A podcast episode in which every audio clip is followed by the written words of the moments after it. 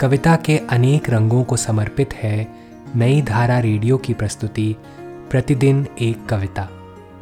कीजिए अपने हर दिन की शुरुआत एक कविता के साथ।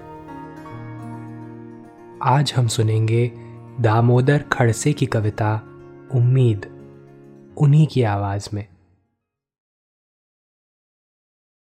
कभी कभी लगता रहा मुझे, समय कैसे कटेगा ज़िंदगी का?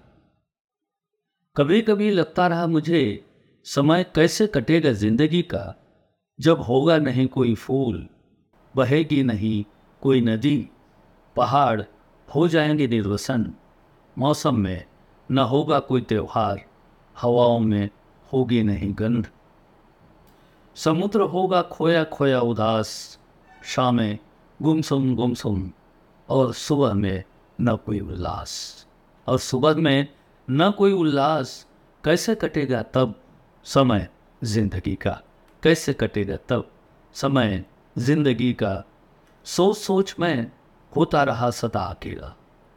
सोच सोच में होता रहा सदा अकेला, पर आ जाती है ऐसे में कोई आवाज़ भीतर से मंदिर की घंटी की तरह।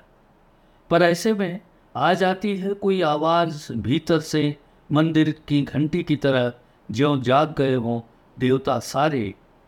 चारों हो रहे मंत्रोच्चार से लद गए हों वृक्ष वनस्पतियाँ।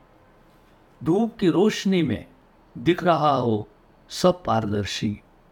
धूप की रोशनी में दिख रहा हो सब पारदर्शी। जाग गई हो प्रकृति सारी। और समय मेरे कानों में फुसफुसाता है ज़ोर से। और समय मेरे कानों में फुसफुसाता है ज़ोर से। मैं थाम लेता हूँ अचकचा कर पानी से भरे बादलों को। और नमी मेरे भीतर तक दौड़ जाती है। और नमी मेरे भीतर तक दौड़ जाती है। धरती अपने से उठती आवाज़ जगाती उम्मीद बहुत है। धरती से उठती आवाज़ जगाती उम्मीद बहुत है, फिर लगता है, बहुत सहारे बाकी हैं भी, फिर लगता है, बहुत सहारे बाकी हैं भी, फिर लगता है, बहुत सहारे। बाकी आज की कविता को आप पॉडकास्ट के शो नोट्स में पढ़ सकते हैं।